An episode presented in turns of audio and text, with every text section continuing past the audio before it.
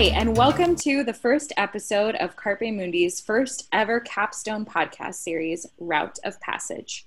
For those of you who are new to Carpe Mundi, we're a nonprofit organization in Portland, Oregon that supports low income college students through a year long mentorship program that includes an experiential education study abroad semester through our partner organization and podcast series sponsor, Carpe Diem Education. In more ways than one, this study abroad experience ends up being a rite of passage for our students. Every year after their travels, our students take the opportunity to reflect on what they've learned throughout their journeys, culminating in a final capstone project where they share their stories at a live event. This year, that's not possible, but we're taking the students' voices online, coming to you over the airwaves. We're excited to share their stories, statements, and conversations of growth and inspiration with you. We're your hosts for today's episode. I am Rachel Anderholder. And I'm Carol John. And today's episode, our first ever, is themed Finding a Vision. Rachel, do you remember what you thought you were going to do when you started college? I do. And guess what, Carol? It's not what I'm doing right now. I can tell you that actually, it wasn't until I studied abroad my senior year of college that I thought I might want to get into education. Um, by then, it was it was kind of too late. So I'm glad that our students get to have that experience earlier on in their college career.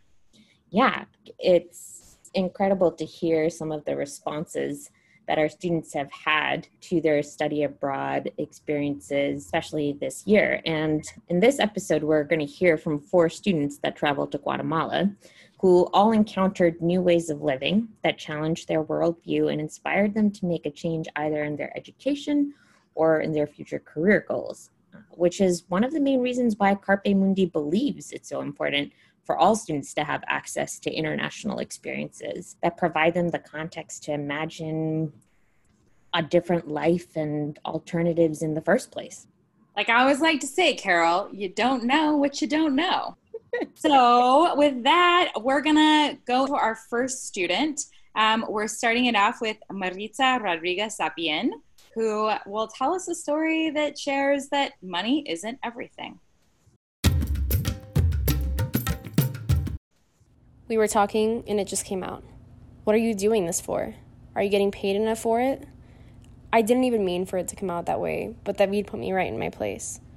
David works at the Chico Mendes Reforestation Project in a rural town named Pacha in Guatemala. I don't do it for the job. I do it because I think it's important, he said.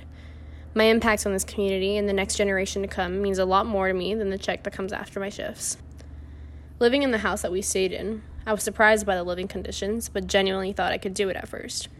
But then there were the moments when I'd walk into a bedroom and there were spiders all over the floor, and I had to shout out for another cohort to come in and help me. Or when I got super sick and all I wanted was a warm shower and to eat well and sleep well. But the water was cold and the room was cold, and finding medicine anywhere was nearly impossible. Pretty quickly, by looking at the kitchen and the rest of the living conditions of the house, I made the observation that this is probably why I got sick. But maybe all of these things were not the priority, which made me wonder why someone like David would want this. How can your job justify this quality of life? And after taking a couple steps back to fully soak it in, I had a sort of realization of who am I to say that? Sure, they didn't care much about the modernization of what was underneath their roof, or even how clean their kitchen was, for example. Maybe what I considered standard was not categorized under necessities for them. David genuinely cares about his impact in reforestation, similar to a lot of other people in the same community. Their priorities include environmental sustainability and maximizing the utility of as much as possible, with a focus in prioritizing family and love, embracing their traditional culture. At some point, I thought maybe this is all they know and can get for themselves, which is when I remembered a moment at the beginning of our trip, when a couple of the girls from the cohort and I went on a stroll around the city and found a stationery store near a homestay in the city of Xela. I walked in, and after grabbing a couple of things that I needed, I noticed that the cashier happened to look different from everyone else. This man, I learned, was American and in fact owned the store with his Guatemalan wife. Being the curious extrovert that I am, I asked about his journey to settling down in this country. A grown man, raised and accustomed to Colorado life, I found out, in what I presumed would most likely be an average sized house with a stable occupation and all of the protection that comes from living under the United States Constitution. The recurring question surfaced What would drive you to want to give that up? What convinced you to pick up and leave the States for this? The middle aged man snickered at my questions. My wife asked me the same thing. And to be honest with you, I fell in love with this part of the world immediately after visiting. My kids live in the States, but I happened to reach a surreal point in my pursuit of happiness when I got to know this country and its people for who they are. This man never quite elaborated on what this meant for him. Exactly. But by simply conversating, I could see the vibrant aura radiating around him, and by the end of the conversation, could feel it. It all began to connect. The question of what makes an individual truly happy started to be answered for me. When I arrived back in the States, even my mom had noticed that shift in me. She said she always knew from way before setting off to Central America that it wasn't going to be a career within the legal justice system that I would pursue, and always knew that I would work in contributing to my community, even if the pay wasn't necessarily convincing me. She also did not hesitate to make sure to throw in the point that whenever we used to have these conversations, I would get frustrated and end it, although I don't particularly remember it that way. So maybe my mom was right all along, because I do believe there's an alternative worldview where the priority isn't money and that even if society doesn't promote this idea, it's okay to find an occupation or passion that makes me happy, allowing room for opportunity to continuously impact the community for the better. In this pandemic, in time of crisis, I feel as though I should be attracted to the office jobs that would make me money, but I think it's okay to say no to those. Believing doesn't make the tension disappear. There's still a push and a pull, and even times when I feel frustrated with myself for not choosing what seems like the smart and sensible choice. And maybe that's the beauty of it. Every time that I get frustrated and begin to question my decisions, it becomes an opportunity to reevaluate and assure myself of what I believe. All these questions swirl through my head. I remember a set of questions at the end of a poem that Rachel shared with us by Mary Oliver at the end of our send off ceremony. The tension in the questions are an opportunity to decide what it is that I still believe. Tell me, what else should I have done? Doesn't everything die at last and too soon? Tell me, what is it you plan to do with your one wild and precious life? Thanks, Maritza. We can't wait to see all the incredible things you're going to accomplish for your community, starting by interning with Carpe Mundi this summer. Yay! Listen out for Maritza, who uh, may be featured as a future podcast host. Next up, we have Ismael Jaimes Requelme, who will be talking to his mentor, Hansel Borden, and they're having a conversation about his week in San Juan La Laguna about the value of cultural immersion as a learning experience. So, Ish and Hansel, take it away. Hey Ish, I'm excited to hear about all your your travels. Um, Yeah. Can you tell me about the time on your travels to Guatemala where you felt the most engaged and, and where you learned the most in during your journey? I have to say, for that time, it would probably be in San Juan. In San Juan, that was where I felt most like engaged with my family. I felt connected with them and their kids. My teacher Rafael was actually the teacher that I felt most like I don't know that we got to know each other on a personal level and teacher to student kind of level, if that makes sense. Mm-hmm. Yeah. What made you feel so connected to your homestay family? You know, what did you do that? Why were they so important to you? Well, to start off, I got along with their kids right off the bat. Um, I remember the first time that I met Joshua, their older, their older kid. He was like, "Oh, I like your Teenage Mutant Ninja Turtle sticker because there was a sticker on my water bottle." And from then, we talked about cartoons, and that led to soccer, and it was very like felt like um, heartwarming to me being able to like have that conversation, not be super shy or being very nervous around them. Same with their younger kid Hans. We got along very well, and sometimes when the other students would go out and hang out with the other students traveling, sometimes I would stay like another five ten minutes and hang out with the kids. The our homestay parents, we were always asked like, "How was your day? What are you guys planning to do tomorrow? Is there anything that we can do for you guys to prepare?" Why is it that you guys wanted to come travel and we had very engaging conversation our homestay dad was in like a community group helping to bring cleaner water for different communities around Guatemala. And our homestay mom was a social worker. They would like tell us about things going on and we learned a lot from them. On top of that, they took us to a really awesome soccer game and they're they have like a cheer group that cheers on the soccer team and they have different chants. And that was really awesome that we got to go for a night and they were throwing fireworks and a lot of smoke bombs that went off the team colors. And that was really cool. So yeah.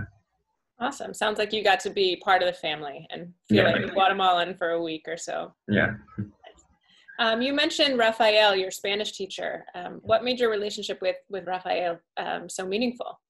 Well, starting off each morning, I was surprised because we would start off our mornings with a cup of coffee and starting off with short, funny stories that would happen to us, I guess, kids. Even though I'm not a coffee person, I would like drink coffee every morning with him. Mm-hmm. We just go off of like small stories, like the reason as to why I got a scar on my forehead when I ran into a pole in sixth grade and then he just had a very warm and reassuring presence to him. He was very mellow. He wasn't really forceful on learning specific things. It felt like I had very organic conversations with him, and that made the learning much more engaging for me. He opened up quite a lot actually about his personal life, relationships, personal stories, and in a way, sharing what he has gone through taught me to like go after and pursue the things that I believe in, even if it might go against beliefs with my own family, maybe like religiously he would practice a lot of his indigenous culture practices and majority of his family is catholic so they look down on him for doing that but he said that he takes those practices to the heart and they mean a lot to him so he keeps doing them. Um, and did you learn a lot about his his language and culture his indigenous language and culture? And if so yeah. was Actually, that really important to learn yeah, actually, I was very fortunate, and since I am Spanish speaker, Spanish is my first language. We were able to move on from Spanish, and he was teaching me the language Tz'utujil, which is one of the indigenous languages there. And he taught me short phrases like Utzmaltios, which is gracias, I was able to practice enough to where I gave our graduation speech in Tz'utujil, then I moved on to Spanish, and then I finished up in, in, English. So it was like a very meaningful moment for me, and I'm sure it was for him as well. So, how has this whole experience in San Juan, living with a family and learning an indigenous language, um, how has that shaped the way that you think about your education and how you want to engage in your education moving forward now that you're back home and not not still in Guatemala, unfortunately?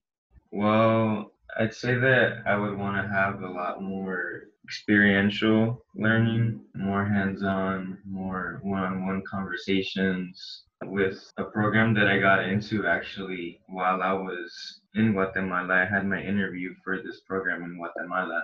I was accepted into the Build Éxito program, which goes over how to conduct research.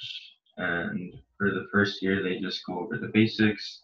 Second year, they place you in the lab, whether it's with a professor at PSU or scientists at OHSU. For the first year, conduct research with them, and for your senior year, conduct your own research. And I was looking to find research on ADHD. I'm not sure on like the specifics, but I'm sure that this program is going to help me find that experiential learning that I'm looking for. And when it comes to more one-on-one small group settings, I tend to be more outspoken in those settings and I can get a lot more input and receive a lot more feedback in my opinion that way. Whether it's engaging more with tutors or getting into small study groups, whatever it might be, like just being in a small community where I feel like I can give my full opinion and yeah, yeah.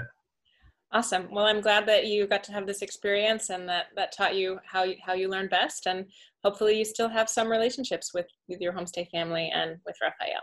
Yeah, hope so. What an amazing week. Thank you, Ish. What, uh, it's so great to hear about diving into the rich blend of Mayan and Mestizo Guatemalan culture. We'll have more stories for you after a word from our sponsors. Okay, I'm here today with Ann Kenning, Executive Director of Enrollment and Operations for Carpe Diem Education. Carpe Diem Education is the series sponsor of our podcast and is also Carpe Mundi's for profit sister organization. Um, without Carpe Diem, Carpe Mundi just really wouldn't be possible. Carpe Diem donates up to uh, $150,000 a year to Carpe Mundi, and they make the international travel experience possible for all of our students. So, all of the stories that you've been hearing on this podcast today and in the future would not be possible if it weren't for Carpe Diem. So, Anne, thank you so much for your support and thanks for being here today. Um, I've got a couple questions for you. And the first one is um, why is it important to Carpe Diem to support Carpe Mundi students? Yeah, thanks for having me, Rachel. Um, really, the relationship with, between Carpe Diem and Carpe Mundi is mutually beneficial. Um, Carpe Diem is committed to supporting the mission of Carpe Mundi because we really believe that international education should be accessible to students of all backgrounds. Um, Carpe Mundi students bring a diversity of experiences and perspective to our programs, and our semesters just wouldn't be the same without their participation. That is awesome. So, in general, why do you think it's important to increase access to study abroad and gap year opportunities for all students? Yeah, as many of your listeners might be aware, the gap year and study abroad industries are historically pretty privileged spaces. Um, we believe that international travel and education is just needed now more than ever to create more globally aware leaders for the next generation. Um, we also acknowledge that scholarships aren't the only answer to making international travel a reality for students of all backgrounds and experiences. Um, through Carpe Mundi, students have the opportunity to go through a year-long mentorship program that really prepares them for the experiences they'll have when traveling with Carpe Diem. Um, and it also helps them figure out how they're going to carry this experience forward once they're home from their Carpe Diem program. Um, Carpe Mundi also really empowers students to feel confident and prepared as they board the plane to begin um, their travels with us. Yeah, that's fantastic. And one last quick question for you. If folks out there want to learn more about Carpe Diem, or if they might know a student that could be interested in uh, a gap year through Carpe Diem in the future, um, where can they learn more about you? Sure. If people want to learn more about our programs, just head to our website. It's carpediemeducation.org, um, and you'll find lots of information there. Um, and we're happy to share more. Awesome. Well, thank you so much for your time today, Anne, and for all that you do for Carpe Mundi students and, and for making all of this possible. You're welcome. A big thank you as well to Mark Schusler for sponsoring this specific Finding a Vision episode. Next up, we have a special treat for all of our Spanish speakers out there, or if you're like me, Spanish understanders who are working on the speaking part. Thank you, Oscar, for always cheering me on. Oscar Moreno Lule shares a story in his native language of Spanish about how he found the vision for building his life while in Guatemala. We invite you to listen and follow along with the English translation on our episode page. Tengan muy, muy buena tarde todos los que me están escuchando. Um, en la tarde de hoy me gustaría, me gustaría compartir con ustedes una historia y es qué hacer con mi vida. Una interrogante que me había estado intrigando por mucho tiempo y hasta hace algunos meses pude resolverla. Pero ustedes se estarán preguntando, ¿quién eres tú? ¿Qué estás haciendo? Mi nombre es Oscar Moreno Lule. Yo nací en San Francisco, California, pero cuando tenía menos de un año me mudé a México. En México pasé la mayor parte de mi vida y estudié todas mis desde la, del kinder, primaria, secundaria y preparatoria. Y ya cuando estaba en mi segundo año de preparatoria, mis papás empezaron a, a hacerse idea de cómo sería la vida si nos mudáramos para Estados Unidos. Entonces esa idea se volvió realidad en menos de seis meses y nos vinimos para Estados Unidos buscando nuevas oportunidades, más dinero, otro lenguaje, una mejor vida. Eh, el sueño americano, básicamente, que gracias a Dios pues lo hemos logrado. Estudiando la prepa en México, yo no tenía claro qué quería estudiar. Estaba estudiando ingenierías, después este, no me gustó ingenierías, cambié a derecho y cuando estaba estudiando derecho en la preparatoria de México tuve una excursión al Palacio de Gobierno. Esta, esta excursión al Palacio de Gobierno me hizo darme cuenta de muchas cosas que me hicieron abrir los ojos. Cuando entré al, a los pasillos de este edificio que estaba, estaba gigante, enorme, un montón de, de cuartos, un montón de oficinas, baños por donde sea, personas caminando, pero hubo varias cosas que me llamaron la atención. De todas esas personas que estaban ahí trabajando con sus trajes, con su cara impecable, como si nada pasara, ninguno de ellos se veía completamente happy, ninguno se veía completamente feliz, todos tenían una cara a los que parecía que no les gustaba su trabajo y me dije a mí mismo, si yo voy a trabajar en algo, voy a trabajar en algo que me guste, en algo en lo que yo me divierta, en algo en lo que yo pueda vivir y ser feliz. Entonces, desde ese día he tenido la incógnita, he tenido esa pregunta en mi ser de cómo sería, qué pasaría si encuentro una carrera que pueda generar dinero para mí, que pueda ayudar a las personas y que pueda hacer un impacto en el medio ambiente. Entonces, he tenido varios trabajos como construcción, he trabajado de limpiaplatos, he trabajado de bastantes cosas, pero cuando fui a Guatemala conocí una rama de la agricultura a la que pues se me hizo muy interesante. Se me hizo muy interesante la manera en que trabaja, cómo es lo que porta, cómo enseña a las personas, cómo trabaja con la naturaleza en vez de trabajar en contra de la naturaleza. Entonces, este, cuando fui a este viaje en Carpe Mundi, empecé a ver cómo este sistema de permacultura ayudaba al, al, suelo, ayudaba a las personas, ayudaba a todos a los insectos. Era un sistema en el que todos éramos beneficiados. Los dueños de este lugar se llamaban Shad, un americano, una persona americana que era muy buena gente, nos trató muy bien y fue una de mis inspiraciones para decidir estudiar este, esta carrera. El otro muchacho que tenía su propia granja también es un irlandés, su nombre era Neil. Ellos dos eh, tenían la vida que querían. Ellos dos se levantaban a la hora que querían, iban a hacer del baño, llegaban a trabajar a la hora que querían. Literalmente su vida era su granja. Ellos tenían la vida que yo siempre había querido. Tenían su esposa, sus hijos, sus propios horarios. No tenían un jefe a quien darle cuentas. Estos dos personas, en una ocasión llegamos a ir al río llegamos a ir a este río que, que después se convirtió en un lago, era el lago de Atitlán, y cuando llegamos ahí, uf, se veía todo bien bonito, estaba el atardecer, estaba la agua bien calientita, tibia, estaba tibia el agua, el cielo azul, todo muy bonito. Entonces de pronto este irlandés, el señor Neo, se metió al agua. Y fue como que, oh, pues si se mete al agua él, pues porque yo no. Entonces ahí voy yo también y que me meto al agua con él. Y ya cuando estábamos muy adentro en el lago, empezamos a platicar y él me contó, me contó una historia, cómo él cuando era joven se sentía atrapado en el sistema, se sentía atrapado entre las cuentas, se sentía atrapado entre levantarse, ir a trabajar, regresar a casa, dormir, para levantarse otra vez e ir a trabajar. Se cansó tanto del sistema que habló con su familia, habló con sus papás en un acto de valentía, porque eso fue muy valiente a mi punto de vista. Les dijo que él no se sentía a gusto con su vida, les comentó cómo le gustaría a él dedicar su vida a algo más importante que sea simplemente el dinero. Entonces, desde ese momento, sus papás le dieron la bendición y le dijeron, está bien, tú tienes la libertad de hacer lo que tú quieras.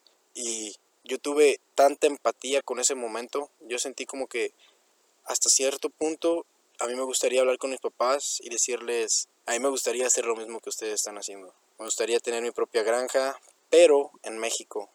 Y pues ese es mi sueño. Algún día acabar de estudiar esta rama de la agricultura, que es permacultura. Algún día voy a estudiar lo suficiente para poder tener mi propio lugar, mi propia granja en México y disfrutar de, la, de las maravillas de la naturaleza y disfrutar de las maravillas del suelo y disfrutar de las maravillas de la vida sin tener que darle cuentas a nadie. For those of you who weren't able to follow along with Oscar's story, Oscar told us about while growing up in Mexico on a field trip he took that he saw a bunch of really unhappy workers and he couldn't imagine um, doing a life behind a screen without feeling miserable. So he spent many years of high school working different jobs and exploring different career paths without feeling really excited about any of them. So while in Guatemala, Oscar met Shad and Neo of Atitlan Organics and found a passion for permaculture and working the land in a way that benefits everyone and everything. And he's now inspired to buy some land in Mexico and create his own permaculture farm and community center so he can teach and inspire others. Oscar, we cannot wait to come and visit your permaculture farm and stay in your cob house in Mexico to finish out our episode today, we're actually going to hear from Shad himself. We're going to take you to Atitlan Organics, where one of our students, Angie Ramirez, has a conversation with Shad about how she wasn't so inspired by farming, but was really inspired by Shad's entrepreneurial spirit.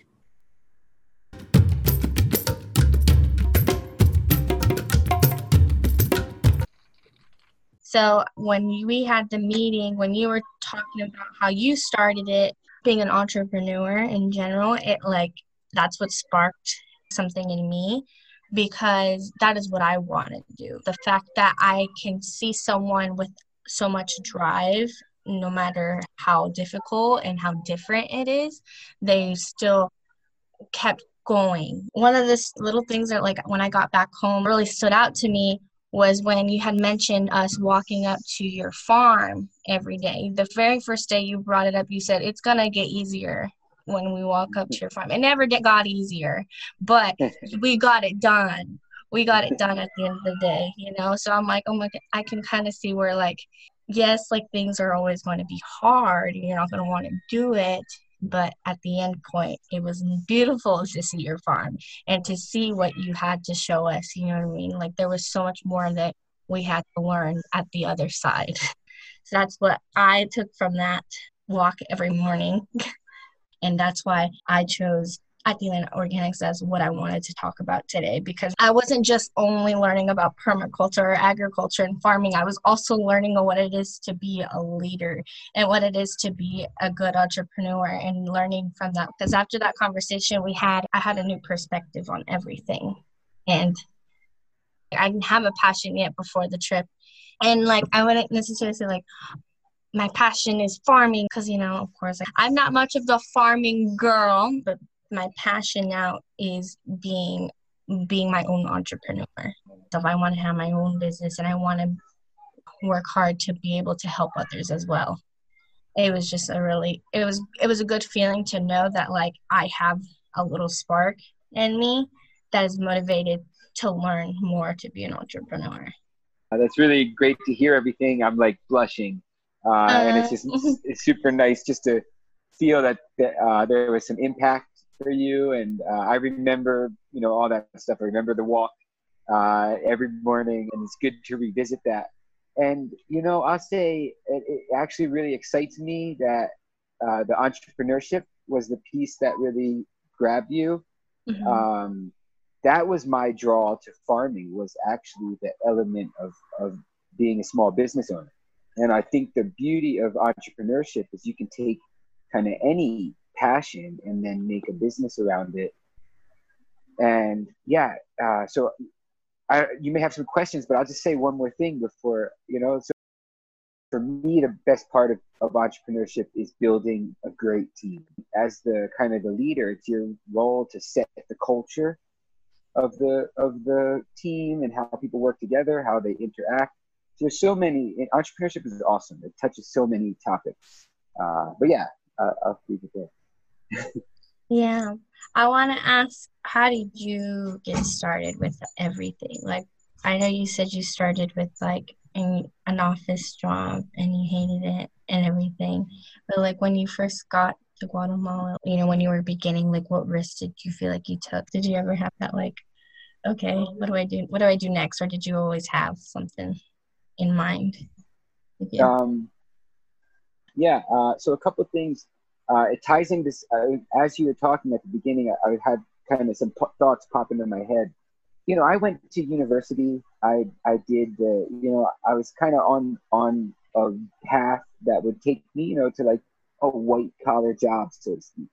But there was this point right right at, after graduating college. It was the day after my graduation, and my mom had packed. We had packed all my stuff in my mom's car, and uh, she left. And I went into my empty apartment, and I just like cried. I was like, "What am I gonna do now?" Like I didn't have a job. I didn't know. I just didn't know. I had no idea. And then I did get a job, and I worked there for two years. So the first risk was like when I left my job, and my idea was to go work on my great uncle's farm you know, and I was going to make ten dollars an hour and just like w- learn the ropes. And then it was actually my my wife, who was my girlfriend at the time, said, you know, let's travel, let's quit and let's travel. And at that point, I had known like my passion was farming, but I didn't wasn't really doing much with it. And then yeah, leaving the country and living abroad is, is in its own way a risk, I would say. Uh, and I always had this vision. Worst case, I just have to go home and start fresh again. And it's it's not that bad. So, you know, when I'm taking the risks, I kind of think of like, what's the worst case scenario? So there was many times where I said, what do I do next? Like, you know, even today, mm-hmm. I'm like, what do I do next? Uh, and as we moved to Guatemala, we first had an opportunity, like the, kind of the first night, to look after a backpackers hospital. And we ended up doing that for like two years. And then at the end of that, we were like, maybe we'll buy a little piece of land. And so we bought this little piece of land. But then, even then, like at every step, there was always the question of like, should we do something different? Oh, is this good? Are we, you know, there was always the doubt.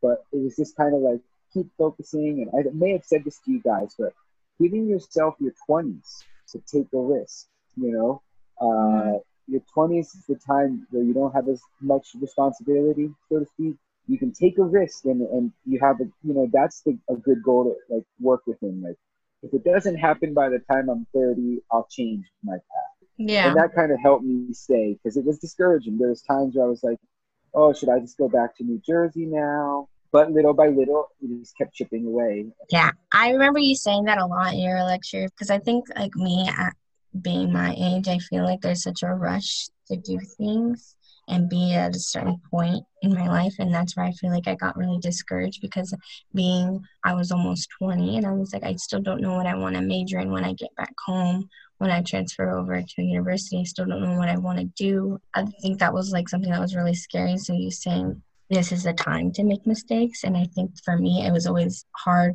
for me to accept that because i hate making mistakes. Because I, I feel like that's like discouragement but I, it's trial and error for everything so just remembering that was something that was so hard for me to do. You saying that, I was like, okay, fine. Well, like where he's at now. He's doing very well. And like, I just, I feel like I have to like remind myself, like, there's no rush to these things. You know, everything will take time no matter what. So I remember you saying that in your lecture as well.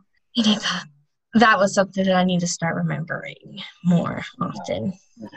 Yeah. And I think I keep that in mind a lot when I came back from Guatemala, I, I really reminisced on my time at Epingland because I'm excited for gaining more knowledge, especially like from people like you or just reading a book. Like I've never listened to a podcast before and I did that and it was awesome. and it's just like trying new things that are going to benefit you and I, I'm excited for the future. Awesome. I just wanted to say thank you, especially just like from all the knowledge and everything that you taught us. I really appreciate it and I cherish it for sure. Thank you. Oh, thank you, Angie. You have a great rest of your day.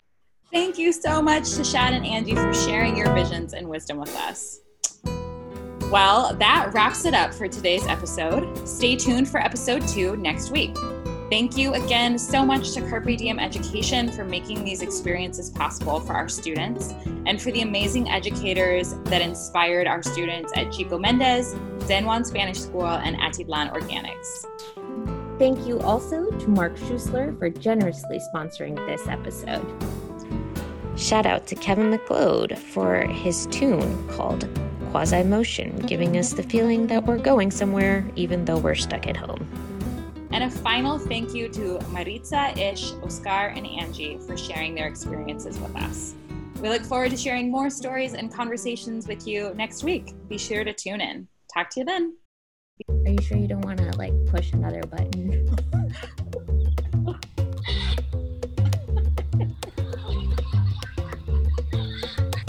but before you go, like every good trip, here's a little travel delay. Ooh, we should have done that. What is that? The money sound. Oh, oh yeah. Good thing you just did it right now. I, I'll I'll fit it in. okay, I'm stopping.